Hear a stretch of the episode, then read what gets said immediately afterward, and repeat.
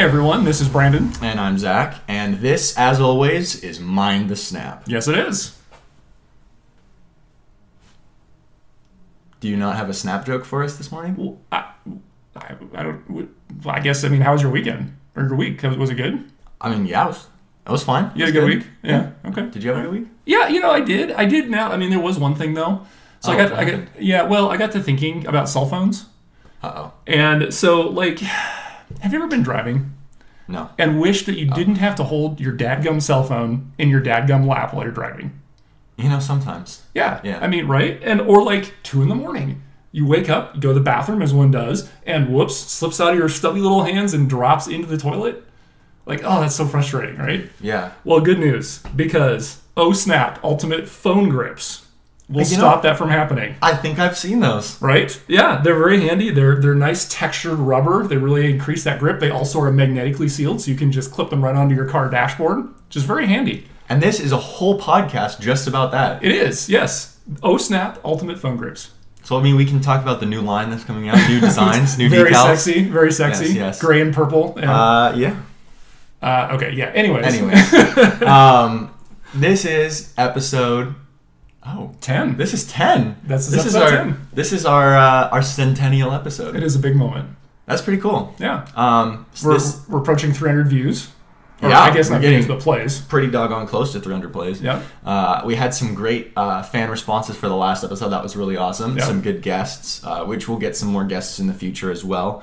Um, so yeah, I mean, this is awesome. Yeah. Really big thanks to all of you guys out there who've been supporting the podcast and listening to us religiously for the last 10 episodes. Uh, but hopefully, we've got a lot more in store for you guys as we go along. So, bringing you the freshest Marvel knowledge. Yeah, and speaking of guests, I think we had a quick note at the beginning here that we wanted to touch on. Yeah, before we get started, we did have uh, a submission that we missed for the last one uh, that was on our Spotify because I forgot that I have it set where people can submit answers to things on Spotify itself. So we actually got one on Spotify from CDA Girl 98 uh, who actually was talking about Miles Morales, which I was sad we didn't touch on because that was a unique one that no one even mentioned in the last episode.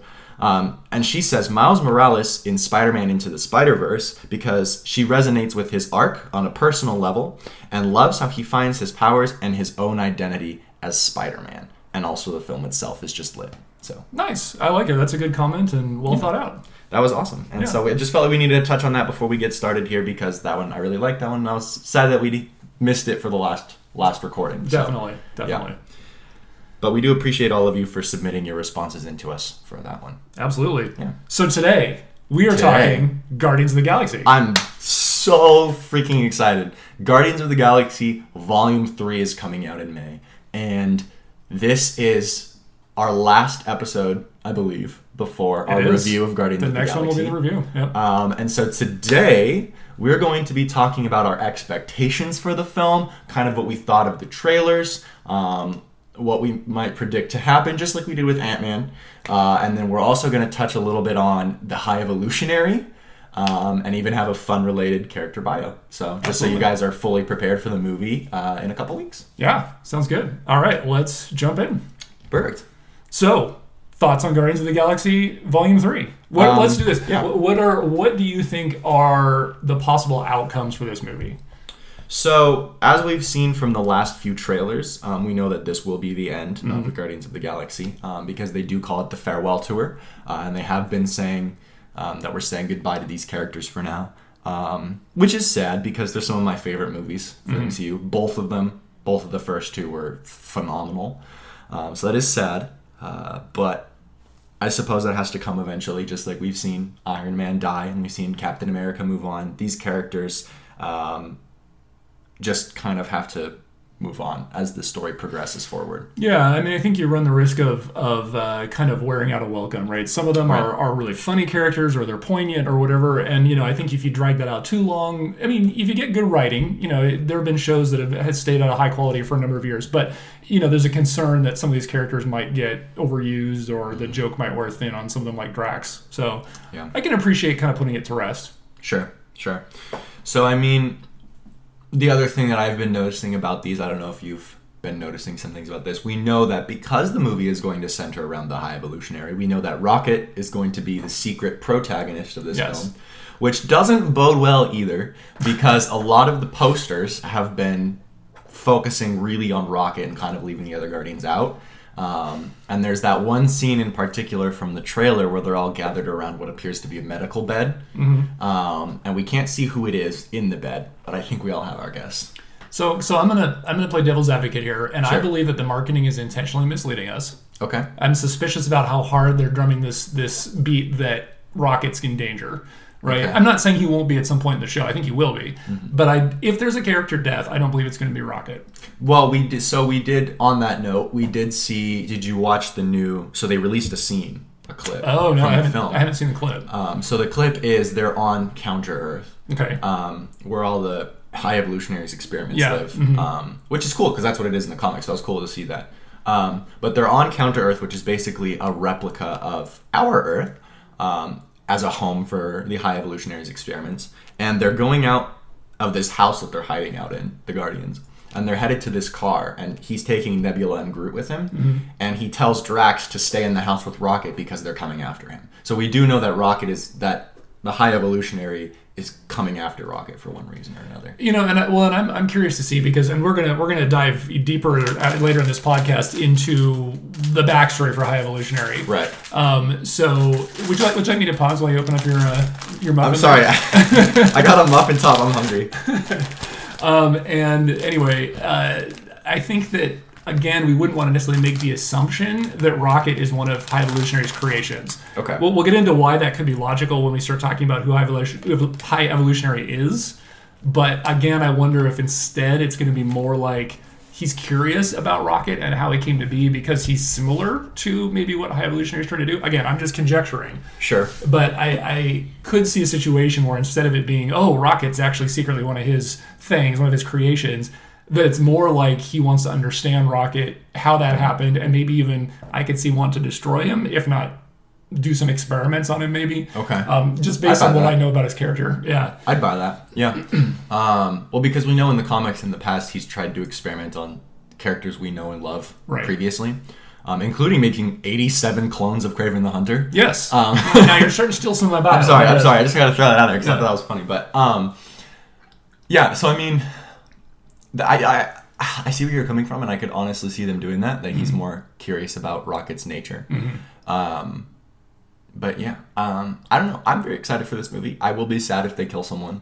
So should we should we start a Deadpool? Uh, an actual Start a Deadpool. yeah. we Um, could. Yeah. Yeah. If I had to lay odds, Okay. I would say two to one that it's Drax. And I have one reason for that. Because the actor, David, is it Benoit? Ben? No, what's name? Bautista, thank you. Um, he has made it very clear that he's done with Drax. Hmm. That he feels like he's getting too old to get into the shape that require, is required. Doesn't really want to keep taking his shirt off and I show his old, old man. that. I get that. know, yeah, his old man bod. I get that. Um, so I kind of feel like he's kind of the one that there's no chance probably that he'd come back at some point. Yeah. And I think I think he's a sympathetic character as well, right? So if he if he were to be the one to sacrifice himself in some fashion, I could see that resonating.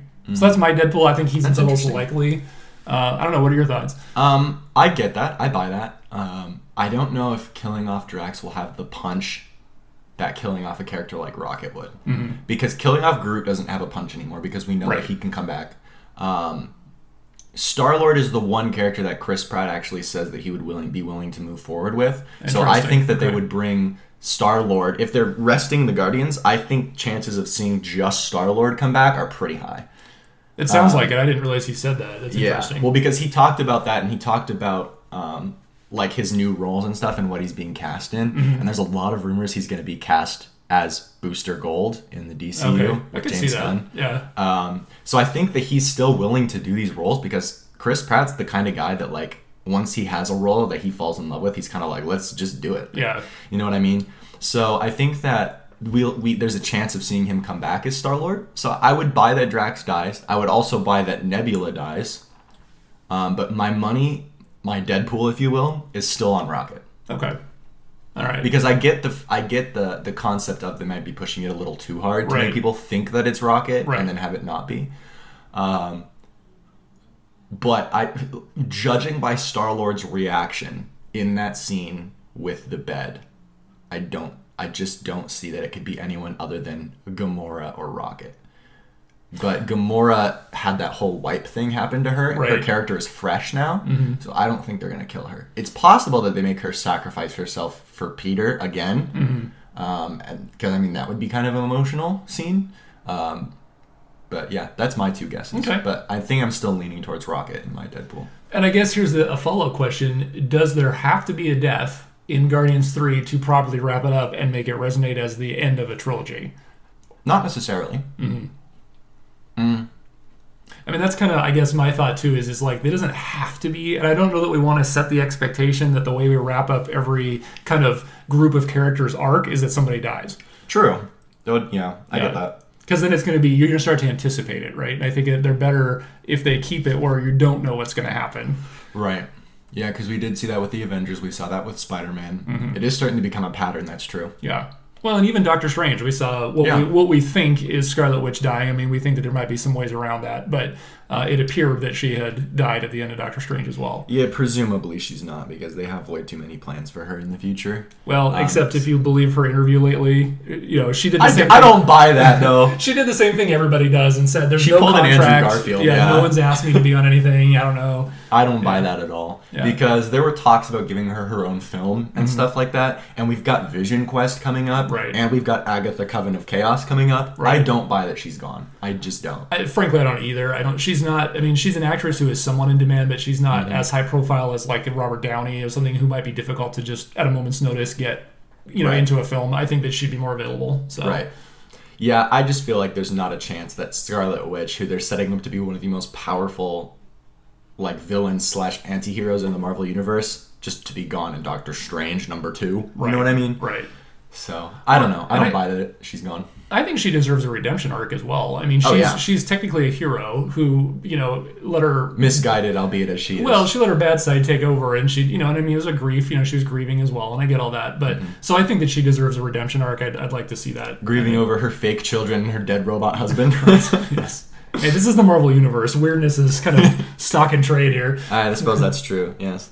Um, yeah. So I mean, uh, I don't know what's gonna happen. I I'm choosing to go into Guardians kind of open minded um, and just kind of blank slate because there's a lot about High Evolutionary and Adam Warlock that they're sticking close to the comics, but I think they're also going to change quite a bit, especially with Adam. Um, and so I'm trying to go into Guardians kind of like expecting whatever they're going to give to me. But I'm excited. Spirits are high. Um, I don't know. I think personally, because I've seen kind of the track record that we have in this latest release of Marvel from you know Doctor Strange and Ant Man Quantumania, like I'm a little worried. But I think Guardians potentially has the quality in it to be the best Marvel movie of Phase Five. That's my personal opinion. I think there's a chance. We gotta we gotta think too that we know who the we know who the writers and directors are. Right. Right. They're people that we trust. They've done good things. I mean, I, I was a little less excited about Guardians two than you were, but uh, you know, I think it still holds up as an okay movie, and the it's not definitely not one of the worst. Um, you know, and and James Gunn does usually a pretty good job. So Yeah. I I trust that this will be a decent product. Um, so yeah, I agree with you. I'm not really worried about it being, you know, one of the low points of the phase for sure. Yeah, because special effects in it already looked better Yeah. than the previous movies, which that they kind of started work on Guardians before all the bad special effects started to happen. So I think a lot of that is carryover. Yeah. So hopefully it'll be well rounded and, and, and good all around. And the suits are cool. I like seeing the old the classic uh, comics Guardians outfits coming into the blue and red is cool. So, Mm-hmm. Yeah, that was a that was a nice touch. Yeah. Yeah. Yeah, I mean, I, I'm excited as well and optimistic that he knows what he's doing and can wrap it up in a way that's pleasing. And I wouldn't mind seeing some of the characters. I do have a concern about. Uh, well, let me finish my thought. I wouldn't mind seeing some of the characters move forward into other franchises or other movies. I do have some concern about characters like Mantis and Drax. If Drax, you know, if, if this is a fake out and he would come back and keep doing it, um, because I feel like they don't work as well when they're by themselves. We, at least I feel like we saw that in the Christmas special that it wasn't quite as good. It gave them a highlight, and I feel like it didn't really live up to expectation. Yeah, it's just a little too much of Drax and too much of Mantis. They need someone to bounce off of. So I don't know. They I need a straight a straight shooter. Yeah, maybe it works if you bring them into an ensemble setting, like like Secret Wars, let's say, where maybe Mm-hmm. they're just a character who has ten minutes of screen time overall, and it's not you know focused on their shenanigans. Like the they were time. in Avengers. In Yeah, Endgame yeah. Yeah. I, I might be more okay with that, but Yeah, um, I buy that. I just don't think Mantis and Drax and characters like that work well outside of the Guardians of the Galaxy because the Guardians have a vibe to them that the other teams don't have, uh, which is this kind of like fun, like spacefaring, swashbuckling Right. kind of adventure setting, like a questing movie. Yeah, it's a bit of Star Trek mixed with like Firefly, the TV show. That Um, yeah, kind of thing. exactly. Yeah. Right, exactly. And I think that, that they fit well in that setting, Mm-hmm. but I think taken out of that setting, like the Christmas special kind of took them out of that setting, um, it doesn't work as well. It's. Yeah. not as believable. That's a good point. I'll buy that. Yeah. Yeah. So I think if the Guardians truly are done with this movie, which they have been saying it is, I just don't think we're going to see those characters come back um, very often, if at all. Mm-hmm. That's my take on it. Well, one thing I think, you know, when I think about a possible Deadpool or people that would survive, one of the things I think that I go back to too is who are the easiest characters to bring back? And I feel like, honestly, one of the reasons why I feel Rocket won't die is he and Groot are probably the two easiest because they're really just CG and voice actors. Yeah. Um, so it doesn't matter how old, let's say, Vin Diesel gets or how old um, Bradley Cooper gets, they can always do the voice. They just have to sit in a booth and talk. Yeah. So I, I could feel like Marvel would be very hesitant to kill off those two because it's pretty easy to keep using them. Well, especially because in the comics, there's quite a bit of run where Rocket and Groot just kind of do their own thing. the Yeah. two of them. Yeah. So I could see Marvel almost doing like a Rocket and Groot TV show. Yeah, I was just thinking that. Yeah. Um, if they decided to, if they truly, if both of them do live through this. Mm-hmm. Um, so yeah, I don't know. So anyway, that's I guess why I lean away from him Sure, dying that. because of the fact that they're also pushing it so hard. That combo makes you think, you know, I think they've got some other plans, but we'll see. Yeah. Yeah, Um, I don't know. Let's see. What other thoughts do you have on the trailers of the movie? Anything you want to cover? Mm. The most recent trailer was kind of funny. I thought because they had the one with the where he's trying to talk to uh, Gamora about her past life, the life she doesn't remember. Mm-hmm. Um, and he's talking to her, and then Mantis goes like, "This is an open channel. You're telling everyone." and he's and they're like trying to explain like the colors of the buttons for the, on their arm and stuff like. Right. all that's it's it's all classic like Guardians. It's very Guardians. Yeah, Yes. and so I'm just really excited for that. Um, one thing that I did want to ask your opinion about is Adam Warlock. So in the most recent trailer, we got kind of a better view of him. We got to look Yeah. at his suit, a look at him flying around and shooting laser beams Mm-hmm. and stuff like that. Uh, what are your thoughts? What do you think that what kind of role he's going to play in this in this film? you know, I mean, my take on it is that he'll probably start out villainous and then probably realize he's on the wrong side, you know, from some Mm-hmm. event that occurs. That's my guess because I don't think they're going to leave Warlock as as a villain all the way through. Um, I, I don't know. I mean, his initial appearances, I was not pleased with his look. Uh, I thought his look was very fake and kind of weird. Hmm, um, but you know, this trailer he looked a little better, maybe in motion and things. He, he won't look quite so bad when he's not just standing talking to somebody. Um, I, so we'll see on the on the CG side and the costuming how that works. Um, but as far as the character, I mean, he's a character who has some interesting ties to the universe, and I think, Yeah. I think done right, he could stick around for a while. Um, but so so in that sense, maybe Marvel is going to leave him a little bit vague or like shades of gray for a while, so that we don't know, you know, whose side he's going to be on. I could totally see that because we know in the comics he has a lot of ties to the Celestials and stuff, and a lot of Universal hopping. Um, so I could totally see them bringing him into like Eternals two, Yeah. maybe even, and making him deal with some of the If it gets off the ground, I keep hearing that they have not greenlit that one yet. really. Yeah. well, that one, yeah, the first one didn't do great for Marvel. I heard like it didn't. It wasn't terrible, but it didn't get the ratings and the right. money that the they reviews, Yeah. Um, And I would guess it's a fairly expensive franchise, you know, to put on because there's so many characters and there's so much a lot CG of special in it. effects. Yeah. Yeah. I thought it was kind of cool and unique the way they did it, It though, personally. Mhm. Um, so I would like to see a second one. It does make me nervous because they're talking about the Kit Harington stuff. Yeah. Um, did you hear he might be in Blade now? Well, that was something that I had said way back when we first saw the scene with the the end credit scene. Oh, really? Yeah, I just I guess to me it always seemed to fit that he would go to Blade. Um, But as the a- Black Knight in Blade? well, he's a swordsman, and Yes. and I but think Blade's whole a- thing is like the dark magic, like supernatural stuff. But that kind of has ties to some of some of Black Knight's backstory. I Like guess that me, sword talks to him and stuff. There's something Yes. weird with the sword. Yeah, I mean, I get that Blade's thing is vampires, and I think they're gonna they're gonna need, especially the first movie with Blade. I think they need to focus on that because Morbius. thing. Have him fight Uh, Morbius. Yeah, it's Morbin time. I was just gonna say, Uh. His first appearance, he comes out of the shadow. He's like, "It's Morbin time."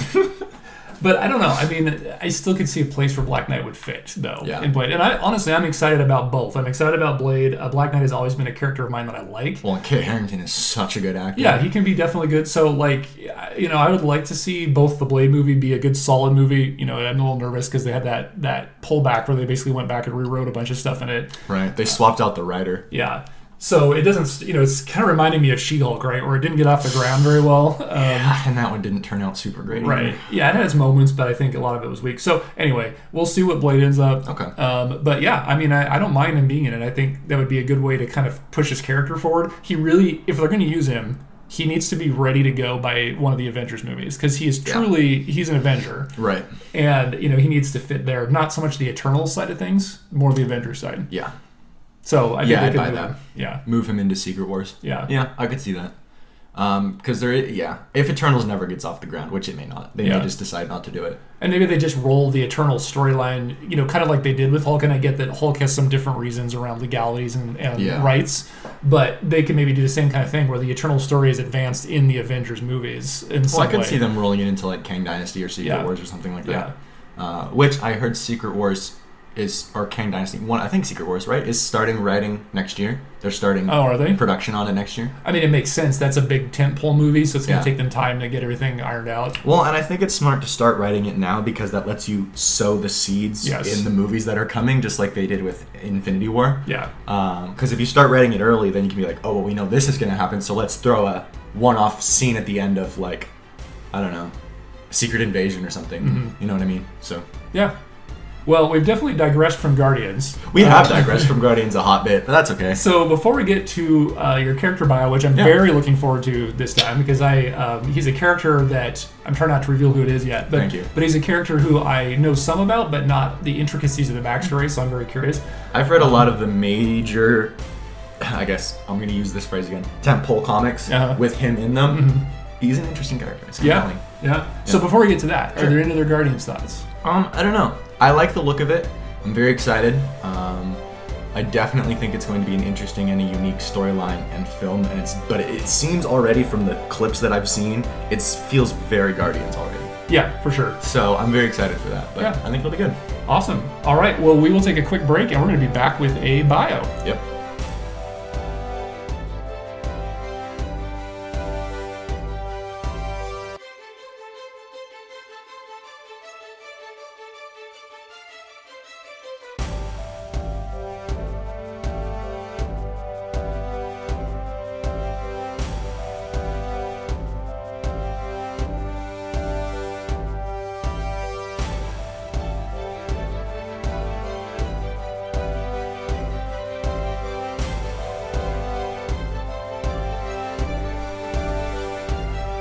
Guys, welcome back to Mind the Snap.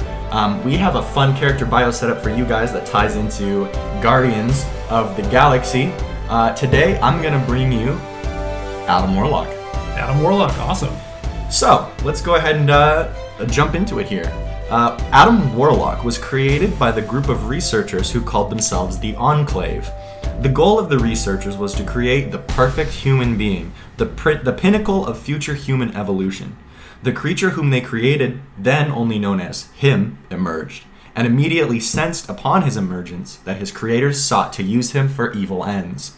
He lashed out, damaging the complex and injuring his fathers, and promptly escaped. Unfortunately for him, he was a being with no life experience due to his unique conception. He promptly encountered Thor and attempted the abduction of the Lady Sif in order to mate with her.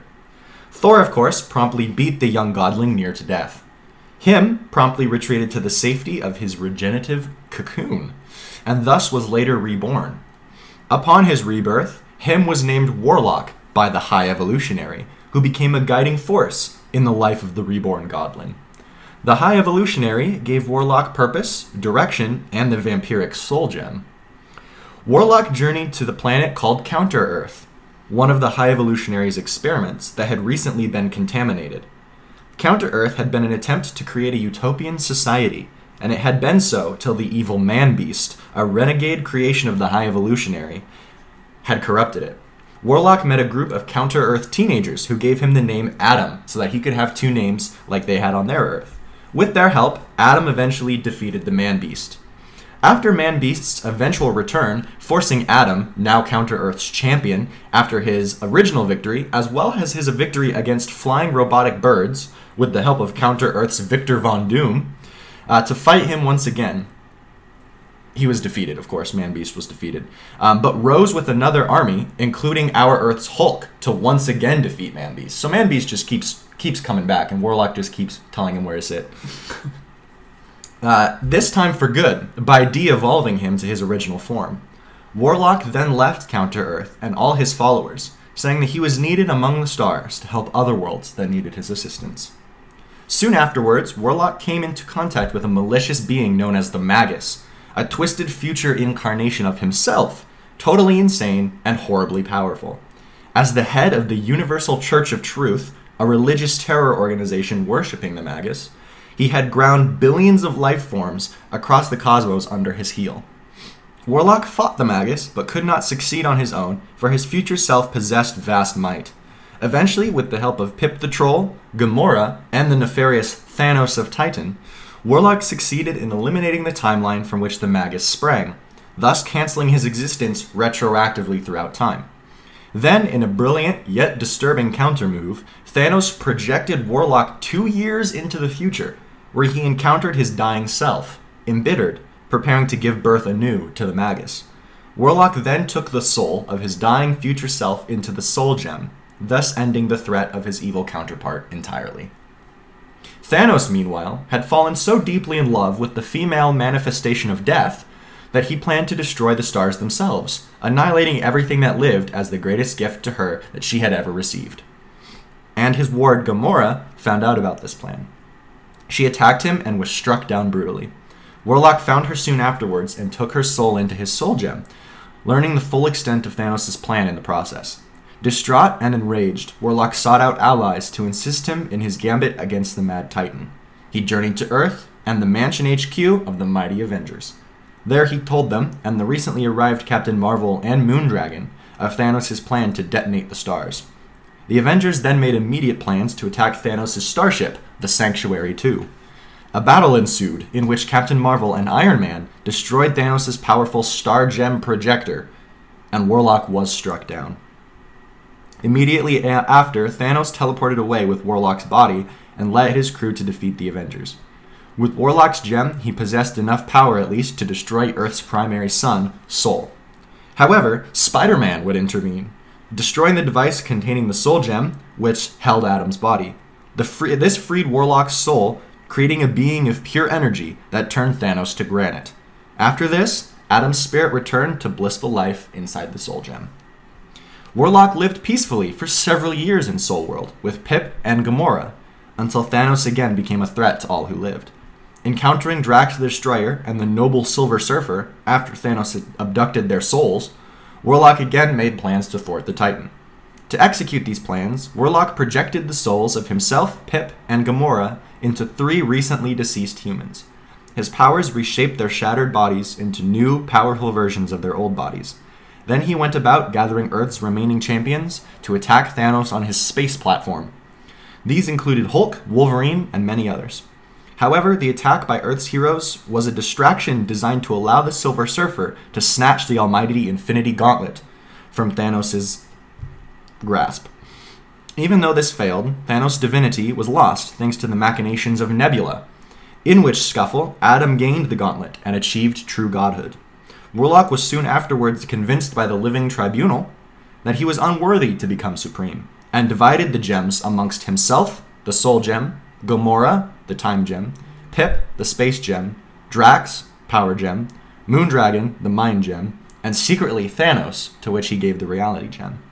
They became the Infinity Watch, a group used to protect the stones from those who would misuse them.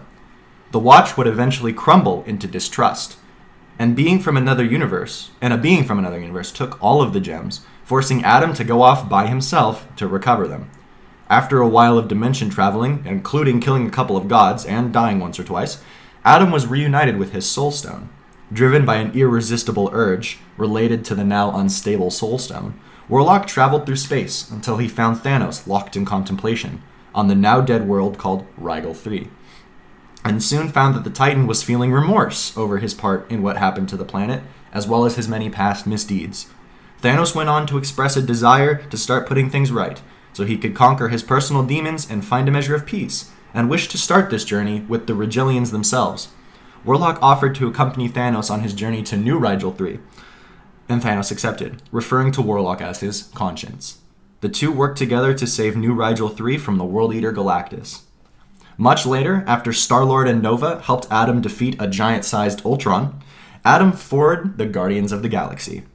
Standing, stating the need for such a team was monumental to protect the universe.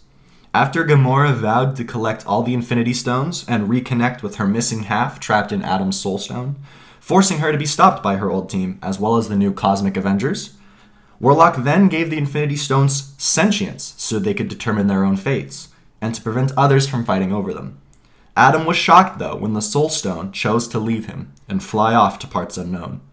The Guardians, now minus a lost Adam Warlock, continue to defend the universe from threats unknown. Nice. All right, that is our bio on Adam Warlock. Mm-hmm. And we'll be right back to talk about the High Evolutionary. Awesome.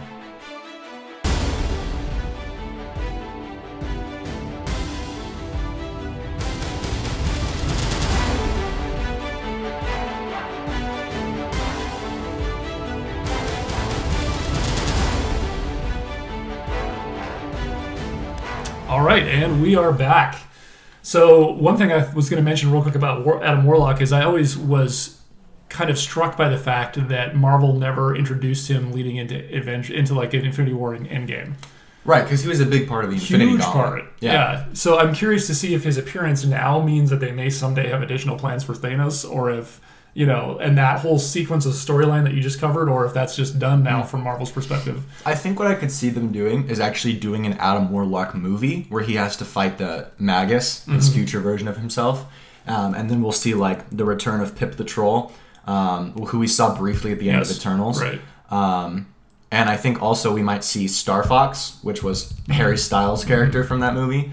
I think we might see them pop in in that movie. Well, and we maybe could some see- Avengers. Who knows? And Maybe Star Lord. and Gamora even Gamora, like I mean she has a pretty major role in that. So um, I mean it'd be an interesting way to kind of call back to Infinity War and Endgame, which arguably are maybe the pinnacle of Marvel movies so far. Sure. Um, you know I think Marvel would want to go back to that that happy time, especially right now with the feedback they're getting. So Yeah, cool. Because I think an Adam Warlock movie where they kind of deal with some more of the space stuff. I mean, you could even have a like a quick call to Galactus in that Mm-hmm. film.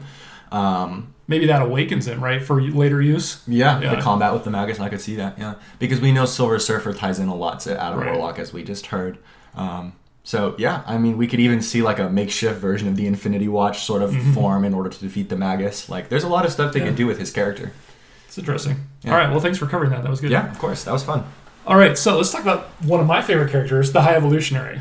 Yeah, And he's really my favorite for a couple reasons, and I'll cover one of them in a minute about kind of my my memories that I've got. Uh, well, it's funny because I almost never hear you talk about him. yeah, I mean, I guess when I say he's one of my favorites, I have a lot of good memories from a certain period of my childhood around him, and then also I just think that some of his motivations are interesting. Not necessarily that I agree with him, but they're interesting ones for a comic character. So Well, I have a quick question too Yeah, before we jump sure. into this. Um, the High Evolutionary, as we saw in the Adam Warlock bio that I just read, um, the High Evolutionary kind of gave birth to what who we now know as Adam Warlock before he was Adam Warlock. Mm-hmm. Is it possible that we're going to see Adam be created by um, the gold skin people that we saw at the end of Guardians Two? Um, is it possible that we're going to see him kind of end up like kind of similar to his backstory in the comics, kind of drifting through the cosmos, unsure of himself, come across the High Evolutionary, who basically sends him out to go fetch Rocket for him, like has kind of like his personal henchman almost. I mean, I could see that. So much of the comics High Evolutionary is tied around using his experiments to do his work for him. Um, but possible. I mean, I could see that. You know, again, the Marvel Cinematic Universe has shown that it will deviate from the comics, and I, I could see that. Well, especially if he reforms who Adam Warlock is, he could almost consider him in one of his, Sure. His experiments, creations. Yeah, yeah, and would thusly use him as such. But yeah, I, that's just a theory. It's a good know. thought. We'll see. So High Evolutionary. So he, Yeah. we know, obviously, is going to have a prominent role in Guardians 3 Mm-hmm. Um, he's played by Chukwudi Iwuji. Um, and he's Chukwudi's a very very good actor, so I'm, I'm sure that he's going to do a great job in this role. Okay. I do think it's going to be a tough one to pull off without seeming seeming kind of cornball and maybe like over the top because you'll see him we talk, as we talk about him he's definitely got his moments in Mar- in the Marvel universe where he does a lot of mustache twirling and like you know blah ha ha kind of stuff. He's a he's a um a Mr. Sinister esque villain. Yeah, he's yes. In fact, he has ties to Mister Sinister at one point. But um, yeah, I mean, I just it's going to be something to get. It's going to be a delicate balance to get the right tone for him. So that's the only thing we'll see. But I do think that uh, Chukwudi is a very good actor. So if anyone could do it, I think he could. But we'll see. All right. So anyway, um, the first time we see the High Evolutionary in the Marvel Comics universe is Thor number 133 back in October of 1966. So he's been around a long time. He's older than I thought. he was. Yes, yeah. Um, So in that issue, he's actually only mentioned. We don't see him. Um, but the issue, basically, the gist of it is that Thor lands on and meets Ego, the living planet, Okay. who we can recognize from Guardians 2. Yeah. Right.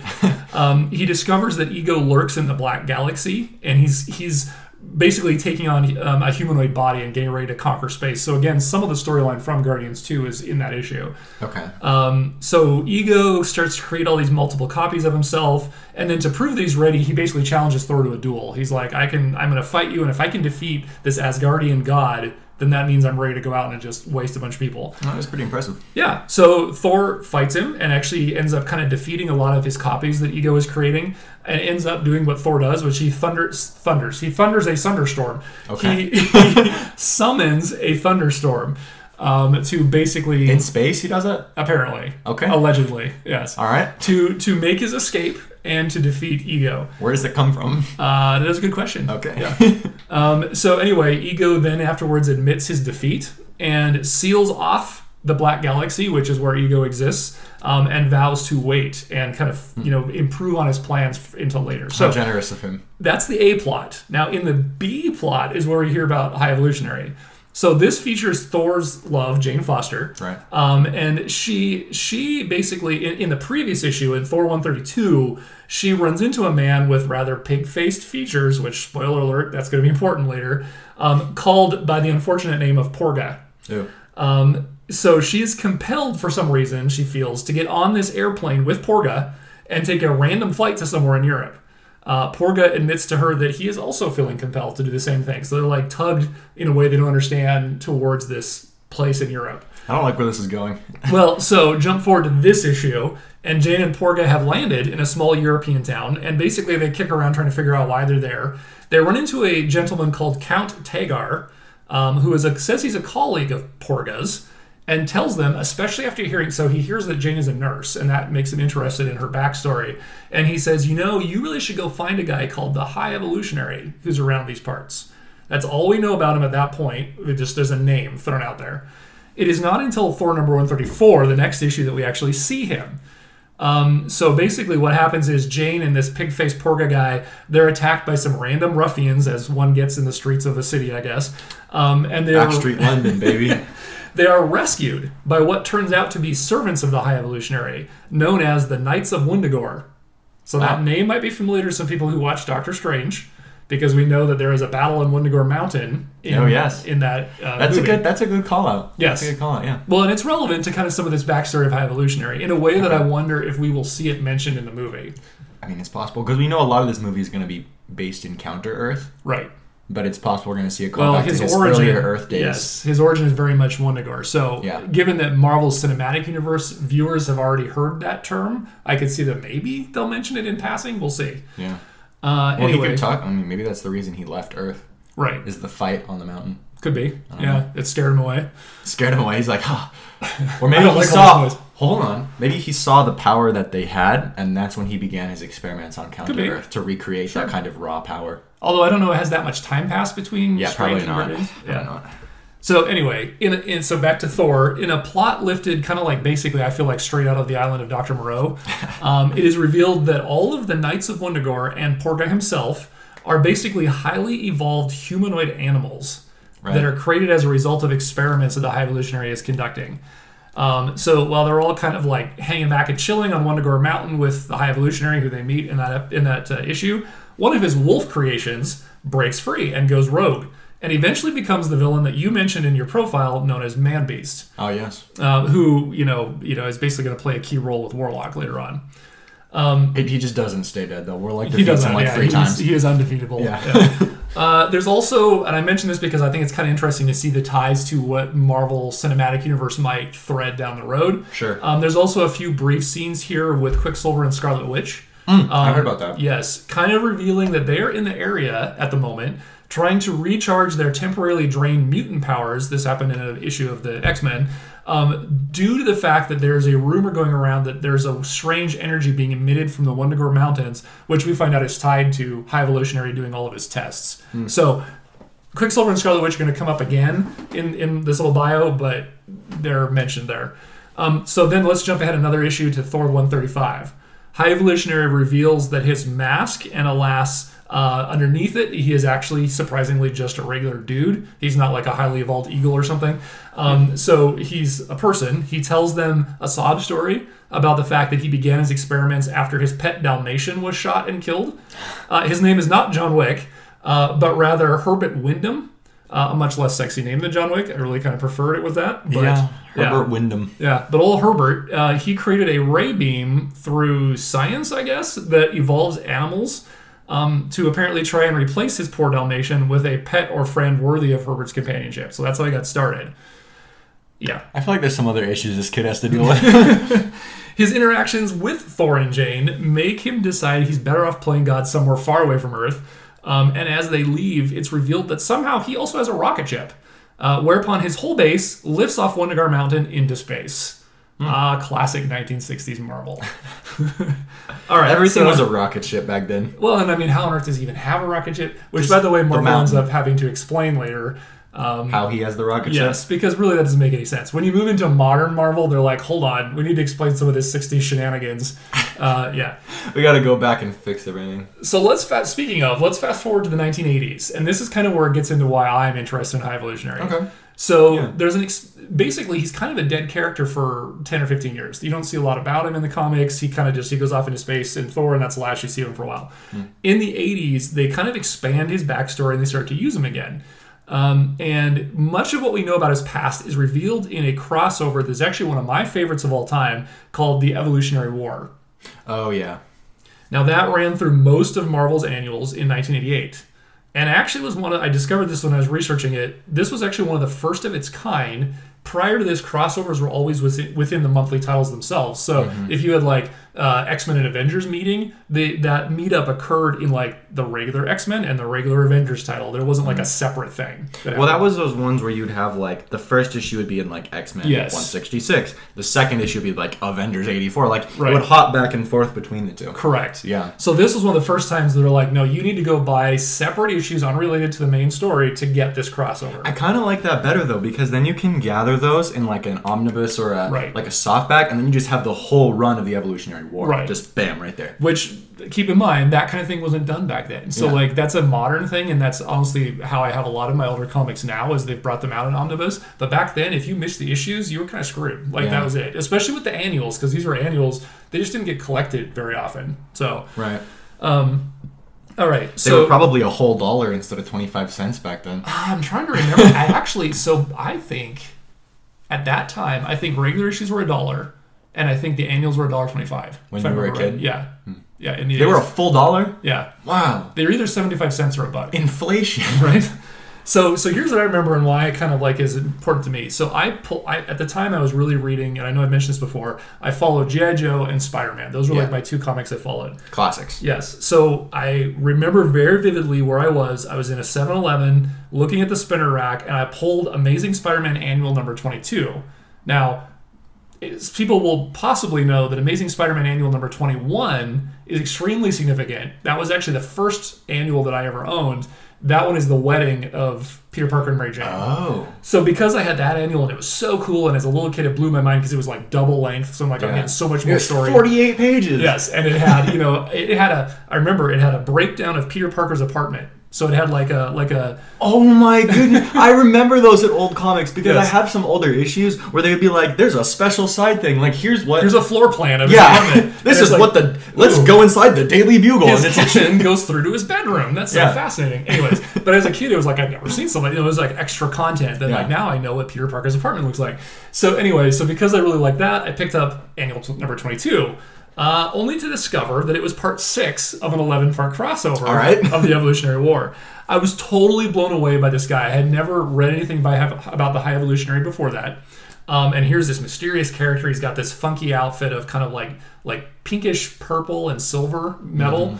Um, just a very distinctive look. Um, and he was in the comic series in the, in the Evolutionary War. He was acting very mysterious. He had this kind of weird objective, and you know, it seemed like he was doing something different that, to my limited knowledge at the time, that villains hadn't really done before.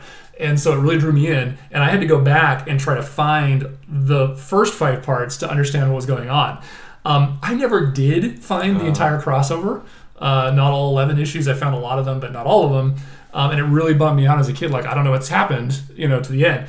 So it was a great moment a few years ago when I actually was able to go out and purchase the omnibus hardcover of the entire series. So now I'm like, I finally have the entire run. So That's that was a big moment for me. That's yeah. a really cool story. I like that. yeah, but that's why, to me, just as a kid, I remember he was so cool and he was so kind of unknown. So You're really dating yourself with the spinner racks, though. I am dating myself and the Again. dollar and the dollar twenty five and the dollar twenty-five for the annuals. Yeah, because So- now they're like fifteen dollars. Yeah. that's an exaggeration.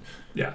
So um, anyway, in this in this series, they also went back and explained a lot of his backstory. And one of the things we learned is that Herbert was inspired by the works of Nathaniel Essex, who X Men fans will know as the villain Mister Sinister. Right. So Nathaniel Essex was a big part in why he was conducting some genetic experimentation.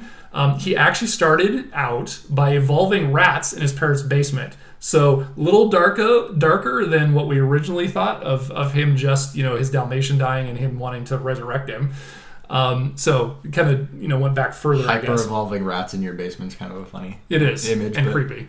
So he apparently gained some notoriety from this rat experimentation. Um, and when he's at a conference in Geneva, I mean, it is a weird conference that to me would invite some random guy who evolves rats in his basement to it. Well, uh, also, it, getting the notoriety from evolving rats in your basement implies that like there are now like human-sized two-legged rats walking around going, "How's it going?" Yeah, and they're like, yeah. I mean, now we know where Splinter, you know where Splinter came from. Yeah. from the Turtles. Well, okay, so you know how the crossover between Deadpool and the Turtles Right. thing? Boom. That's the origin Sure. of Splinter. Okay. See, it all right. ties It together. does all tie together. I'm sure they intended that. Yeah. Anyway, in this conference, he's approached by Fader, who is one of the members of the race known as the Inhumans. Hmm. Now, at the time, he is disguised, and it is not revealed who does this. And it's not until all the way, it takes 30 years in real life for us to realize in an issue of Fantastic Four in 2012 that Jeez. who this identity of this person was.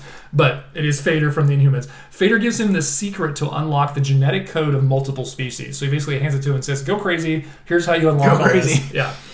Um, so High Evolutionary then meets up and works with another scientist named Jonathan Drew. Who we will know, comic fans, is the father of the superhero Jessica Drew. Correct. So he and Jonathan Drew set up a base slash rocket ship in the Wundagore Mountains.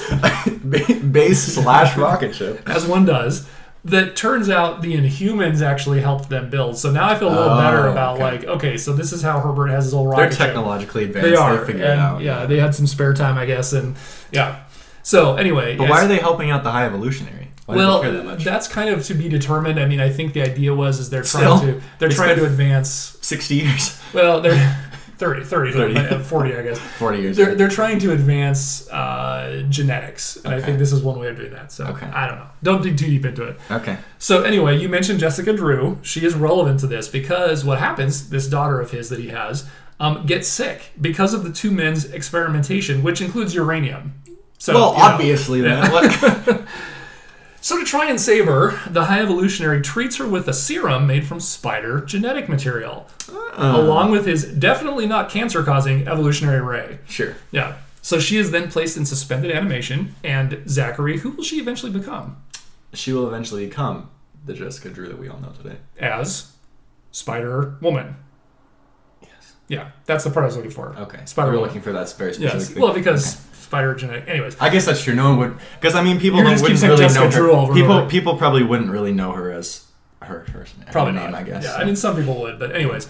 Uh, so she, yes, becomes Spider Woman. So High Evolutionary kind of has this like he touches a lot of different character creations in a way that it might not be obvious at first, right? We wouldn't have Spider Woman without High Evolutionary. Um, anyway, so his armor, this very distinctive armor I mentioned, is actually given a backstory as well.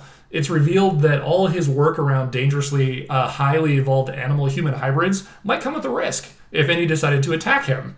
Um, not to mention the mountains of Wundagore, basically, which they're kind of a stand-in for Transylvania in the Marvel universe, which is really ironic, I think, because Transylvania also exists in the six one six universe through like Tomb of Dracula. Right. But anyway, this was this was a stand-in for Transylvania. So basically, what that means is the mountains of Wundagore also happen to have a ton of dangerous, kind of mythical werewolf being, you know, vampire being type creatures running around as well. Blade? Yeah, yeah. So so basically, there's these dangers to him, right? So um, in fact, Well, that's what he gets for building a rocket ship base in the middle of the mountains. so in fact, um, his partner Jonathan Drew actually does. Not only does he lose his daughter to that sickness, but he loses his wife, and she gets killed by a werewolf attack um, by another familiar name, the father of recent MCU feature Werewolf by Night character Jack Russell. Oh yeah, So the father of Jack Russell kills Jonathan Drew's wife. because he's also a werewolf. Correct. So when all this happens, High Evolutionary kind of goes, you know, I don't really want to get attacked myself, so I'm going to build this really cool armor, and it's going to help protect me. So that's where his armor comes from. Okay. His armor does look pretty pretty sick. Yeah, it's definitely different. Yeah. So it's around this time that he creates the New Men, which are the evolved humanoid animals that we talked about earlier. They become the Knights of, of Wundagore and are basically his muscle and his forced labor and his experiments. Um, so remember we mentioned We'll also we'll we'll see that in Guardians of the Galaxy Volume Three as well on Counter. I believe that's they have like the animal people and stuff. Yeah, there. yeah. There's a scene in the trailer with them kind of sort of playing catch with some of them. With Drax, where Yes. beans are in the face. Correct. And you can see some of them have these animalistic characteristics. Yeah. Yeah. Um, all right. So remember we mentioned Quicksilver and Scarlet Witch earlier. Yes. All right. Well, it is revealed that the High Evolutionary had a hand in their origin as well. Sure. So their their mother Magda allegedly, and I say allegedly for a reason, allegedly gave birth to them on Wundagore Mountain, and as a result, they are cared for by Bova Ayrshire, who is an evolved cow-like creature I was gonna say Bova, created by his experiments.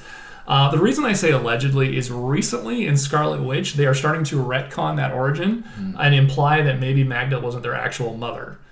But for now, that's the origin that we have. well, okay. So if Magneto's their father, Right.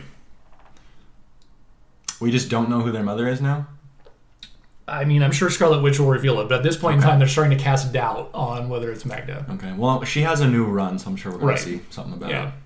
And there's a lot of new interest in her, which is probably why they're starting to kind of tighten up her origin and play some things with it. So, Sure. yeah. Well, being born on Wundagore Mountain's is an interesting origin story. It is. So again, we see High Evolutionary's impact on their lives, right? His his uh, creation cared for them and raised them from a child up until their you know teens or whatever. Something people may not know about Quicksilver and Wanda.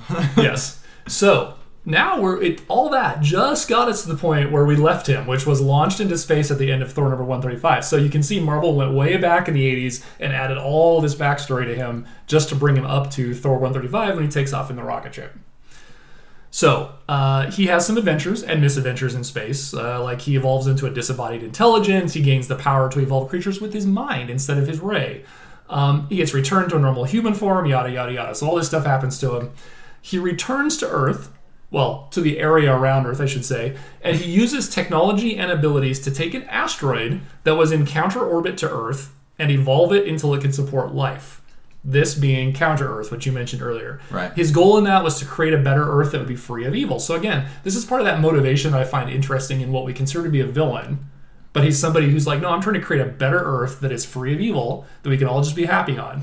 Well, when you have a villain in, in stories, you have one of two things. Someone who you have you have a sociopath and a psychopath. You have a psychopath who just does bad things because they like doing bad things mm-hmm. for no reason, mm-hmm. like the Joker.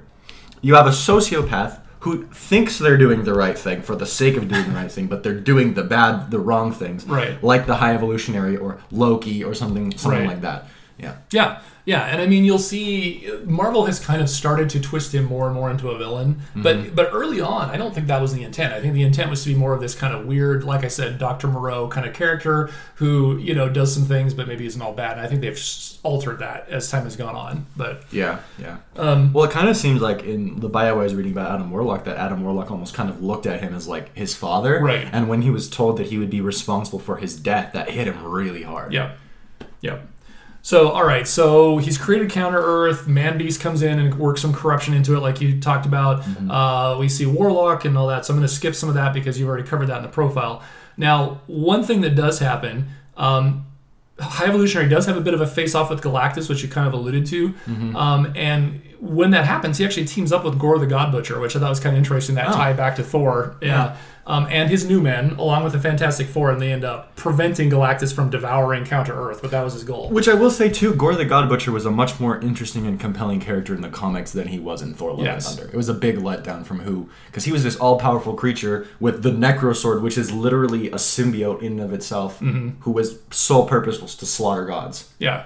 Like it was a very compelling, very interesting story. He was Well, extre- I- like an extremely powerful character. I like his role in the Thor movie. I just wish they wouldn't have killed him off already because I feel Yeah. like that's what takes away his ability to add more to his layers. to That's his another character. character that you can put in Eternals because his whole thing is hunting down the Celestials. Correct. Yeah.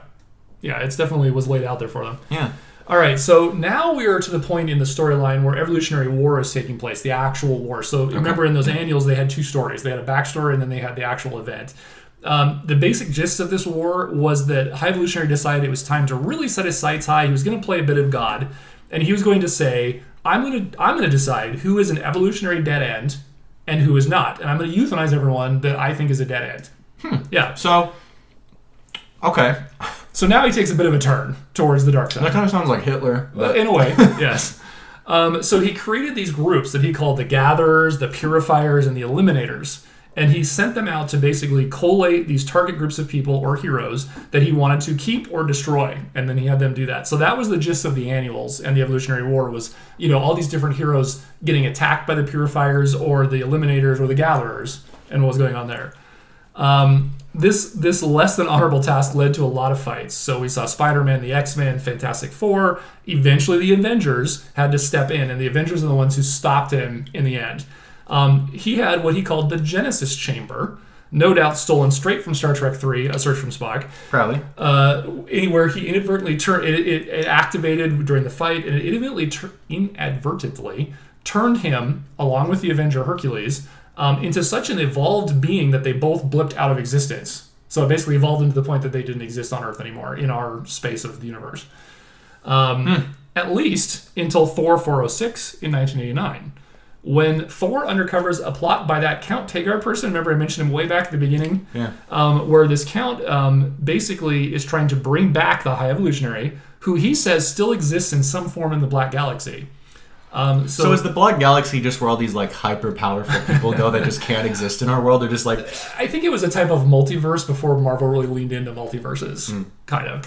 he's just in there chilling, having tea with ego, and Yes. he's like, I still haven't come back. It's been, you know, twenty years since I said I would come back. I still haven't come back. So Thor agrees to help because he wants to bring back his frenemy Hercules. Right. So he says, "Okay, I'll help you out because of that." And with an assist from the Celestials, both High Evolutionary and Hercules are returned to normal at the end of Thor 407. So by the end of 1989, High Evolutionary is back to where he is, and he's back in existence. However, he goes right back to his old shenanigans Of course. and decides that he will focus on creating new gods using his evolutionary abilities. This doesn't go so well, and it kind of drives him mad. Um, this is around the time when Warlock has his final battle with Man Beast to save Counter Earth, so that's where we're at in that sequence. Now, we go a long time now until we see High Evolutionary again, after he goes crazy. The next time we see him is after the events of House of M. Oh. Yes. Now, House of M, for That's those. way later. Yes. For those who don't know, this saw a Scarlet Witch basically go crazy, and she depowered most of the mutants on Earth. That was the gist of House of M. Well, it wasn't House of M like in like X Men like It was like in the 500s, wasn't it? Well, it was Or it like, was a, like it's way down the road from this. it was in the early 2000s, um, and it was basically its own thing. So it had its own like event. Its own run. Yeah. Hmm, Okay. But yeah, so at that point, she says no more mutants, and when that happens, all but 198 of them are depowered. That's an odd. It is an odd very number. specific number. I think at one point, I can't remember for sure, but at one point, I think they tried to explain why that number, and it was just like because that's what Marvel decided. Um, That's not an explanation. no, I know. Well, they actually, so I read an interview because I actually read it when it came out, um, and I read an interview at the time by the creators who said Marvel had a whiteboard and they actually wrote out the names of all 198 mutants that they wanted to save and keep the powers of, and then the rest were gone because at the time Marvel felt like they had too many mutants, so they wanted to like pare them down to like key ones. Right, I remember that because that House of M thing was solely just because they were like, there's too many of them. Mm-hmm. And now we're at the point where with Krakoa and all that stuff now where we have millions of mutants, so it's like Marvel's reversed completely and been like, no, more mutants, Everyone's more mutants. What's funny to me too is they came this close to retconning Spider-Man to be a mutant as well Yeah, that's right. because of that stuff after Right. House of M. And so it was really funny to me too that they went so extreme and they're like, she's like, no more mutants except for 198 and maybe Spider-Man. of all of the most popular ones. It just happened that it was Yeah. all of like Cyclops. And so if she says no more mutants, why are there still 198? right, I know, and that's what I'm saying. There was an explanation they attempted. It's pretty weak. Yeah, Their explanation is Stan Lee was like, no. I don't think Stan Lee was involved at No, that he point. wasn't. But Stan Lee in the Marvel Universe is like basically a god. Oh, I see. I see. Okay, I he's mean? like Ego, the Living he Planet. like protects yeah. them. Yeah. All right. Anyways, going back to High Evolutionary. So he, uh, after House of M, he gets consulted by the X-Man Beast um, in an attempt to figure out is there any way to reverse her curse. And while he can't restore all of them, he does figure out conveniently how to reactivate the powers of arguably the X-Men's biggest villain, Magneto. Of course. Yeah. And this happens in Uncanny X-Men 507. So there's your numbering for you. So it's Okay. around 507. So he's like, I can't bring back all of your powers, but I will bring back your greatest villain That's just right. for you. That's right. And you know, arguably one reason why it sells comics is to have Magneto in them. So obviously they had to power him back up. But does that have something to do with the fact that he was very close with Scarlet Witch and Quicksilver to bring their I dad mean- back, essentially? yeah, I'm, I'm, that probably added some layers to it. Yeah. I mean, you could go that route.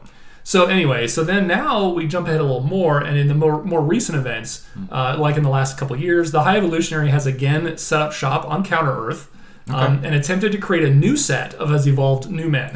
Um, every time he found a perceived flaw in one, though, he kills them, which leads to a lot of his flaws deciding to get the heck out of Dodge. Yeah. Uh, so That's just going to make more man beasts. right. So they run away. So they are given refuge by a person called the Low Evolutionary. Really, Hold uh, on. I know, really on point naming here. Who, as the name suggests, is kind of a mirror of the High Evolutionary. Uh, we, by the way, we also learned later on of another more compassionate being called the Higher Evolutionary. And at this What is point, happening? It's kind of getting silly. Like I'm waiting for them to face off against the low, low, low, low, low evolutionary with his apple bottom jeans and boots with the fur. All right. Most recent events. Amazing Spider-Man Volume 5, number 16. As you mentioned, Kraven the Hunter seeks out the High Evolutionary and makes a deal with him to create 87 clones of himself and have the clones go out into the world and prove their worth. Instead, one clone, calling himself the last son of Kraven, kills all the rest, and that's where we're at. I just want to know Kraven the Hunter, okay, Uh-huh. was this big game hunter Sure. who spent most of his time in Africa killing things with his bare hands. Yeah. Basically Tarzan. Yeah. Yeah. He goes to one of the most powerful beings in the entire universe somehow and is like, make more of me. 87 specifically.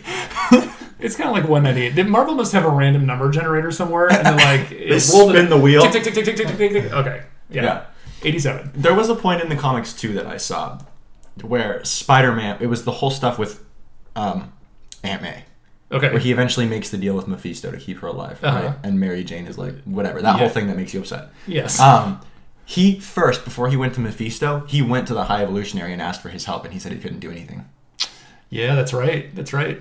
Yeah. So he did try. He did go to the High Evolutionary. He's like, "Can you save her?" And she's like, "He's like, mm, no." no. Magneto, yes, you know. yeah, Magneto, sure. Ma, nah, I'll pass.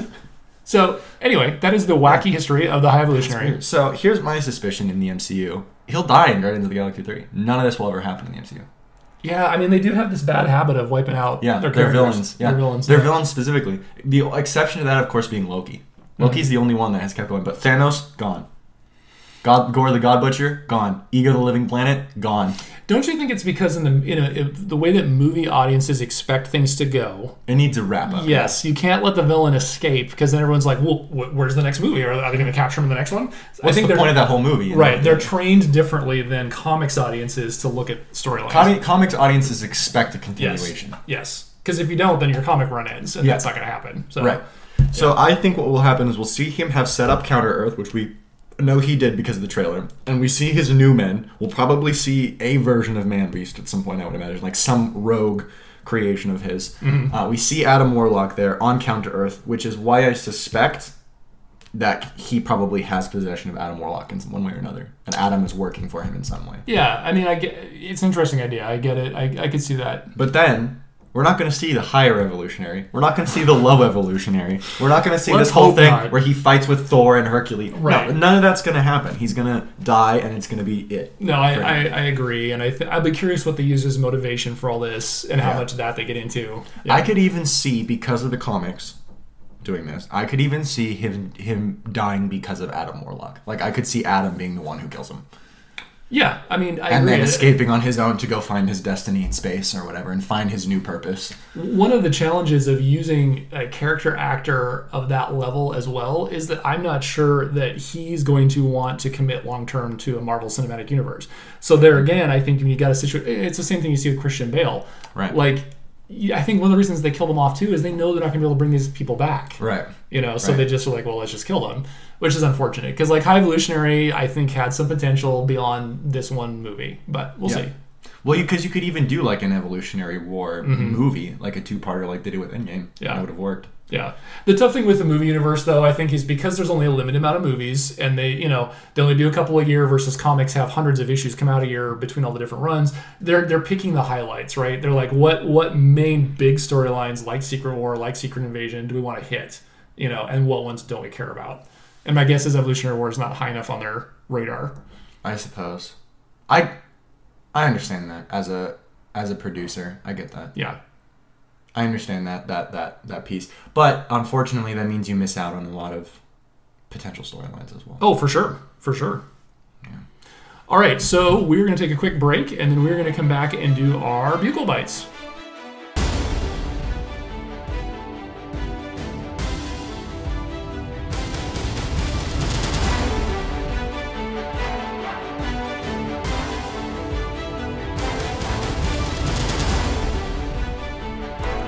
All right, guys, welcome back to another segment of Bugle Bytes. This time we have some news for you guys. Uh, it's not as much as last time, but there's still quite a bit. Uh, so let's go ahead and jump in and bring you guys the latest Marvel news. Uh, so first up, um, Nightcrawler is the new Uncanny Spider-Man. Because I know we talked about this a little bit last time that the Uncanny Avengers are coming back, um, and what that usually means is X-Men roles tend to take over some of the Avenger roles and form their own team, uh, and they're they're having Nightcrawler get his own Spider-Man suit.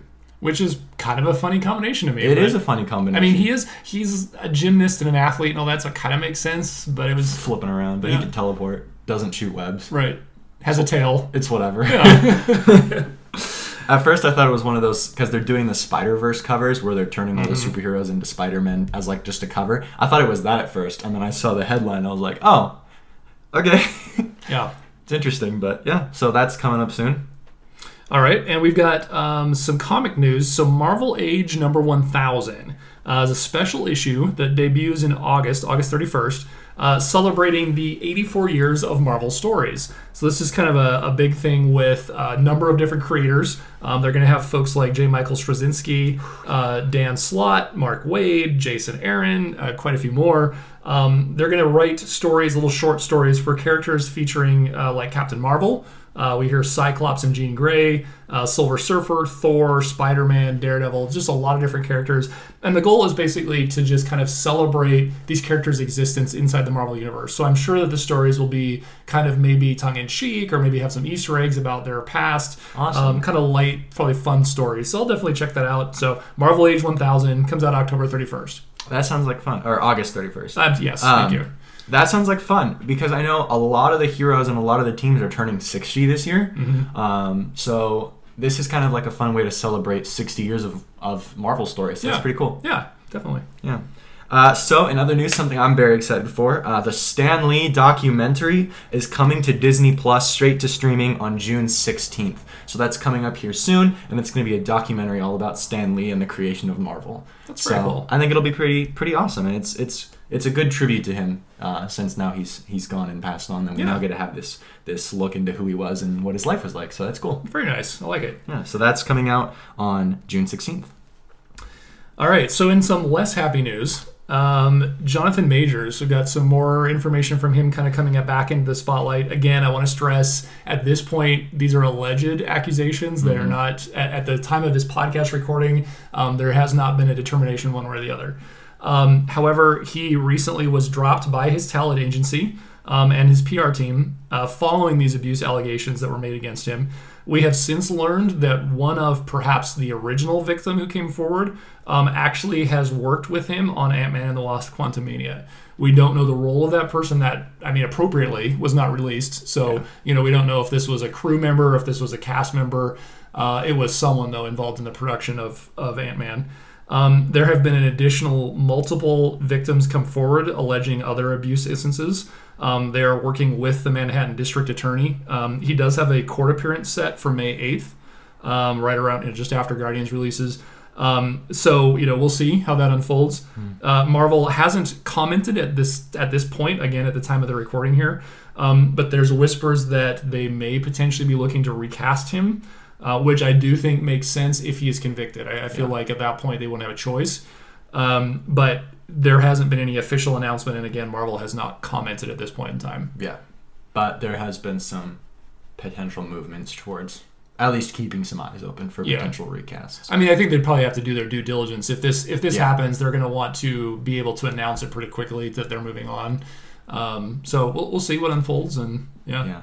So yeah, again, like you said, this is all alleged. Nothing has actually come out and said like this is what happened yet. So we just have to wait and see uh, and see what happens on May eighth. yeah. Uh, in some other news, according to Marvel insiders Jeff Sneider and Daniel Richtman, who we've heard from before, uh, and it was featured in the direct as well uh, earlier this year, Adam Driver is in talks to play Reed Richards in Josh Friedman's Fantastic Four. All right, how do you feel about that? Not good. Here's the thing. Really? Okay. Adam Driver is actually has proven himself to be a good actor. I mm-hmm. believe since Star Wars, he has proven that he can do very, very, Yeah. very like a wide range of roles. A very, very good actor. But I don't see him as a Reed Richards because Reed Richards has this very specific kind of persona. Mm-hmm. He's not like he. Adam Driver almost plays the more like emo kid roles a lot of times, and he has this kind of like.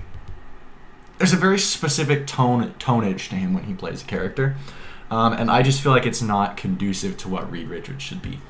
Personally, personally, I'm willing to give it a shot and see Mhm. what he does, but my personal opinion is that the perfect Reed Richards was already cast. yeah, but it's time to move on. They've already made it clear that he's spaghetti. Yeah, but it's stupid because they made they they only let Raimi do it because it's Raimi. But he was so he nailed it instantly. First try, nailed it. As like an older Reed Richards, like an Mhm. older, wiser Reed Reed Richards. He did such a good job, and he's got the look to him. He looks like Reed Richards. Like I don't I don't get it. Why Yeah. not? I- Why not? I just think Marvel wanted a different kind of role, and it's possible too that John Krasinski, you know, for all the talk about, you know, what went into why or why not they didn't have him, it could be too busy. I mean, he's got the Tom Clancy show that he's just, I think, just wrapped, you know, but he's in demand, and my, my question is maybe they just felt like they couldn't get him enough. In Well, he is still working on Quiet Place, so it's possible Right. he just doesn't have the time. Um, we know that he did previously turn down the role of Captain America as Mhm. well, so it's possible that he just doesn't feel like long-term Marvel exposure is what he wants. So, Um, so going back well. to Adam Driver for a minute. Yeah. So I know you've seen Midnight Express, the movie Midnight Express. Mhm. So he actually actually has a role in that movie um, of kind of a I don't know if it's an, I don't remember if it's an FBI agent or some sort of agent where he's investigating what's going on with this kid and, and his his family. Uh, and in that You movie, mean Mid- Midnight Special? Sorry. sorry, that just clicked. Sorry, sorry, I got confused. I was like, I know what you're talking about, but yeah, yeah, yeah, Midnight right. Special. Midnight Special. Yeah. Yes. Um, and in that movie, you know, it's a mixed movie. It's it's got some things I really like about it. But anyway, Adam Driver's Mhm. performance in it is somewhat reminiscent of a performance I think he could give us as Mr. Fantastic. Okay. So I, I will buy that he could do it. Um, He just I, doesn't have the look to him. His hair's always long, but he could cut it. well, he cut it short. Yeah, Um, I, I think what he has. I don't know. So there's just something missing. I feel like. Yeah, and I get that. I get that, especially after his his turn in Star Wars. But Yeah. I feel like what he does have is he has this ability to kind of play this slightly nerdy, um, but yet grounded character that has some emotion. Um, Yeah. because that's I what he did it. in Midnight Special. Right. Yeah. Right. So we'll there was him. another. what movie was he in where he kind of had that same kind of like like he wore glasses, and he had. It's gonna come me that it's blanking, but I get what you mean. Mhm. It is possible. Um, it would have to be done right. I would have to see evidence. Give me some set pictures. Let me see him in the suit. Um, I don't know. It's definitely interesting because I just worry. Part of me worries about the Fantastic Four. Just solely because the last few iterations of it Right. that have come to screen haven't been great. Right. Um, and so I am a little nervous. But never run by Marvel though. true, right? Yeah. Yeah, yeah, yeah, yeah. Um, I don't know. It still makes me nervous, Yeah. but I'm willing to. I mean, Adam Driver has proven himself to be a good actor. This is something that I haven't seen him perform a whole lot, but it is something that that is possible. Yeah. So I don't know. We'll just see. Because again, this is not an official announcement. Right. Um, so I'm waiting to see if they're actually going to go through with this or not. But I, I project because we already have gotten information about Josh Friedman writing it. I project that soon we will get for sure casting announcements. Yeah. So Do you think with characters as large as the Fantastic Four, as important to the universe, do you Mhm. think they will seed them in movies ahead of Fantastic Four? yes, I absolutely do. I feel like they will too, and that's another reason to cast them sooner rather than later. Right. That's Yeah. why I think they're already starting the casting process, even though Fantastic Four is two years from now. Right. Um, is I for sure feel like we're gonna see at least Reed Richards at the end after credit scene of a movie coming Yeah. out. Yeah. Potentially even Secret Invasion because he was a big deal in the comics for Secret Invasion. Yeah, that'd be interesting. I don't know. That one feels to me like it's already done, but they did. They, It is were- done, but they haven't said. I mean, they could just be keeping it a secret. Those Yeah. end credit scenes are always secretive. Well, and I mean, they don't, they don't take more than a day to film. So I mean, if they were able to cast him quickly and then film it now, like they he could still could, add it. Mr. Fantastic could already be cast, Right. and this is just rumors bubbling up. I, I doubt personally. I don't think we'll see him in Secret Invasion, but Yeah. I do think we would see him. I think they're going to want to hold him off until a movie just for the the um, punch of that re- revelation versus in a TV show. Sure. Um, but I could totally see him in an end credits of a movie coming up Mhm. for sure. So anyway, that's news there. Yeah, and then we have some good news for those of you who have a Disney Plus subscription. Uh, so, Tobey Maguire's Spider Man trilogy, Andrew Garfield's Amazing Spider Man, uh, both of those joined Disney Plus on April 21st, so they are now available for those of you who would like to see those. Um, and in perhaps more popular news, I would guess, um, Tom Holland's uh, The Spider Man Homecoming movie is going to arrive on May 12th to Disney Plus. So, the, the reason this is kind of cool is Sony movies up until now have been segregated from Disney Plus because they're not technically Disney movies. They're not Right. owned by Disney. Um, but somehow Disney must have worked out a deal with Sony where they have a you know brought them into Disney Plus, which is great. What's interesting to me about it is all three Tobey Maguire movies are on there, but only the first Amazing Spider-Man Mhm. is on there, and only the first Tom Holland one is going to be on there as of right now. I suspect that that is because this is a fishing experiment to see how much streaming they get. I could, I would buy that. Yeah, and then if it's worth it, then they're gonna have to hammer out the details of how much they're gonna pay Sony for the rights to use them and things like that. Yeah. Mm-hmm. Yeah. It's interesting. Uh, there's also been some bubbles up around the Marvel pool that um, I'm sorry. There's a pool that they all go to, like a swimming pool. it's a metaphor. That Stan Lee's hanging out in swim trunks and, It's a metaphor. and a white thing on his nose, you know, the white sun cream. It's a metaphor. Okay. Uh, that Spider-Man 4 is beginning kind of pre-production phase. Okay. So that'd be interesting to see too when they announce like who's writing that and stuff. Now, when you say bubbles, is it because they're like passing gas in the pool? All right, guys, that's on. Just kidding. um, I don't know. Sure. All right, that was a good analogy. Thank you. All right, let's talk about what we're going to talk about next episode. Yeah. So next episode, we are going to be by that time. Guardians will be out, and we'll be removing reviewing Guardians of the Galaxy Volume Three. Awesome. Yes, that is going to be the primary thing we're going to cover next episode. That's going to be exciting. We're going to have a, a guest on that one too. I think, Yep, and we're going to release it uh, pretty quickly after the movie comes out. So I think our Yeah. plan is to do it that like we did weekend. with Quantumania. Yep, Yeah. yep. So that people get it, and we're going to do a spoiler free and a spoiler filled, just like we did with Ant Man, so that you guys can decide whether or not you want to see it and whatever. Yeah. So, yeah. That'll be fun. We're super excited for that. Uh, and as always, we thank you guys for tuning into this episode. Our 10th episode. Yes. This is exciting. Yes, it is. Very much so. I remember back when we were first just kind of talking about wanting to do a podcast, and then we finally settled on Marvel. Um, and then we um, just like did it for fun, and we didn't realize that it was going to go this far. At least I didn't know. Mhm. Like, I low key kind of thought that we would film like two or three, and then just, it would just kind of die. but now we're on episode 10, and we're still going, and there's a lot to talk about. So it's pretty exciting. Yeah, and we definitely appreciate the support uh, from everyone as well. Yeah, absolutely. So as always, guys, comment uh, and send us your opinions and your suggestions and all of those things uh, on our socials at Nerds in Suits. Uh, and you can also send us an email at nerdsinsuitspod at gmail.com. So, uh, Oh snap! I just dropped my phone. well, you know what you need. I need oh snap phone grips. That's right. Thank you guys for tuning in. And as always, guys, Mind the mind the snap. snap. We'll see you next time.